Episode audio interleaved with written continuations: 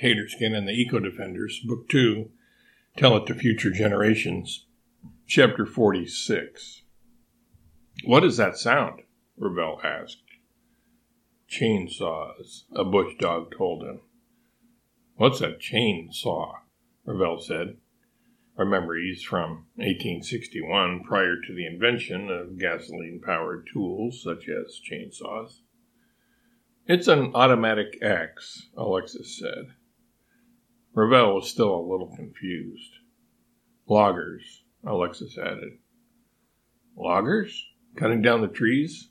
Precisely, Stripes said. Let's go, Ravel replied. It was easy to locate the tree assassins. Ravel and the animals simply followed the loud and angry sounding buzzing noises. The sound was something like that made by a million bees whose hive has been inadvertently knocked over by a rambunctious Labrador retriever. Not that I had personal experience with that or anything.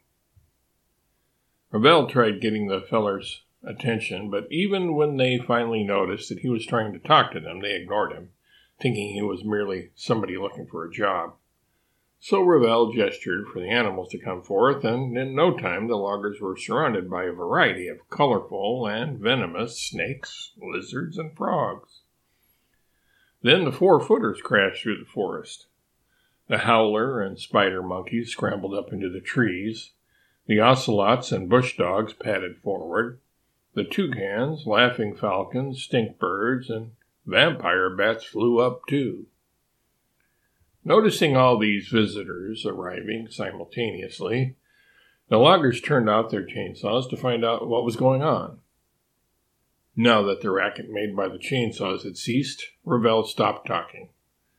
The loggers also said nothing at first. The only sounds were the reptiles creeping forward, the cats and dogs rushing in, the flapping wings of the macaws and toucans and other birds, and the monkeys getting settled in the branches of the trees. But then there was something else the crunching sound of a loud army approaching over the fallen leaves, twigs, and sawdust strewn about the forest floor. When the loggers looked down to locate the source of the rustling commotion, they saw thousands of Titan beetles and Hercules beetles, bull ants and bullet ants, and perhaps the most disconcerting and demoralizing of all of them, giant, 10 inch long centipedes. This had become our modus operandi. Warn our adversaries first, either directly, verbally, or visually by showing ourselves, then take action only if necessary. Vine snakes hung down from the branches of the trees, almost in the faces of the loggers. As the fellers looked up at the serpents, wondering if they would strike at it or drop onto them, they also saw the monkeys standing in the trees in a crouched position with one arm grasping a branch above, prepared to leap on them at the slightest provocation. When the loggers looked in front of them at Ravel, they saw the rest of the animals, ranging in size from ocelots and bush dogs to jaguars. The loggers were not stupid, but they were irritated and angered over this intrusion. What do you want? They demanded. They directed the question at Ravel, not realizing the macaws understood Portuguese and could speak it too cutting to the chase and striking a mildly strident note due to the belligerent attitude of the loggers. Ravel said, after having the Portuguese interpreted to him by Scarlet, the scarlet macaw, It's not what we want, it's what we demand. What authority do you have? Who are you? Where are you from? I am a proud member of the Eco Defenders. I am one of many participating in an Occupy the Basin mission. I am Ravel X from Charleston, South Carolina. None of this meant much to the loggers. They only found it confusing. Well, Ravel, we are the ones with chainsaws. We have a job to do, and Scarlet, who is a big fan of classic movies, said Calling it your job don't make it right, boss. Francisco, the logger, had never heard a macaw speak before and thought it must be Ravel throwing his voice. You can't fool me with that ventriloquismic jazz, he accused Ravel. Scarlet interpreted what the logger had said into English for Ravel. I don't know what you mean by jazz, Ravel answered, but Scarlet is the one who said that, not me. I can't speak Portuguese. Liar. We should capture you and sell you into slavery where you belong. I've been there, and I'm not going back, Ravel said. Besides, slavery was abolished in 1863 by Lincoln. Lincoln schminken. For your information, there is more slavery today than ever before in human history. Social laws trump political laws. The haves will always enslave the have nots, regardless of place or time, Francisco asserted. Apparently, he was some sort of Machiavellian philosopher logger. We will abolish slavery forever, Ravel and Scarlet said simultaneously.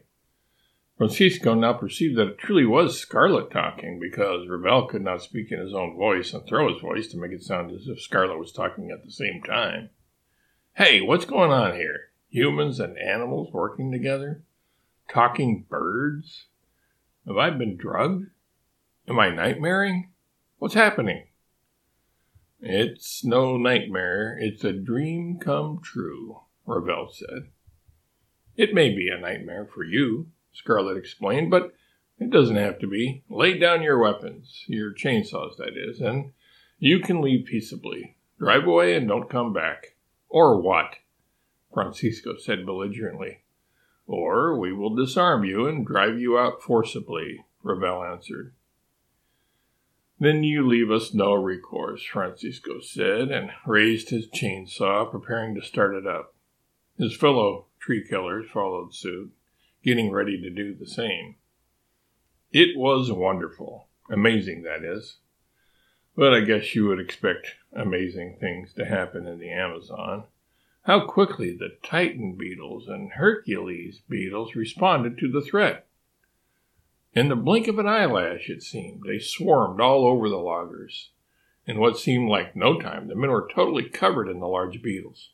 The chittering, chattering, clicking, and clacking sounds the beetles made were nerve wracking, to say the least.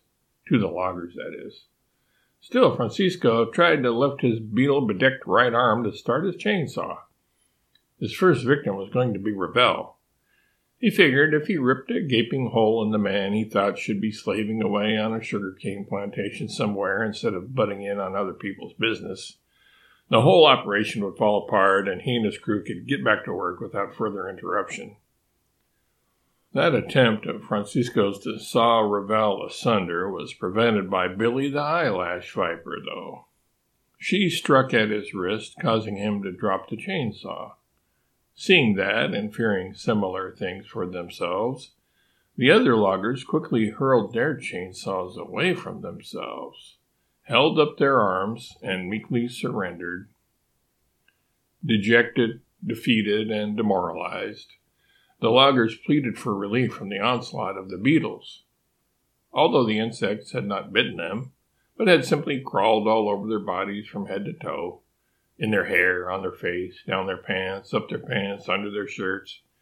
It was driving the interlopers insane. I guess you fellers didn't appreciate who you were dealing with, Ravel admonished. You can leave. We won't hurt you. We won't pursue you. When you reach your truck, the beetles will drop off of you and leave you be. Any funny business, though, and the jaguars and monkeys will replace the beetles. Spread the word. No logging operations will be tolerated throughout the jungle. Anybody encroaching on the preserve carrying gasoline or gasoline powered tools or machinery will be considered trespassers and intruders. Now go. They left. And you better believe that they did recount their experience far and wide once they reached civilization. Further forays into the forest by loggers were few and far between. When they did occur, their duration was truncated. The jaguars, snakes, poison dart frogs, howler monkeys, giant beetles, and the rest of the forest animals and insects saw to that.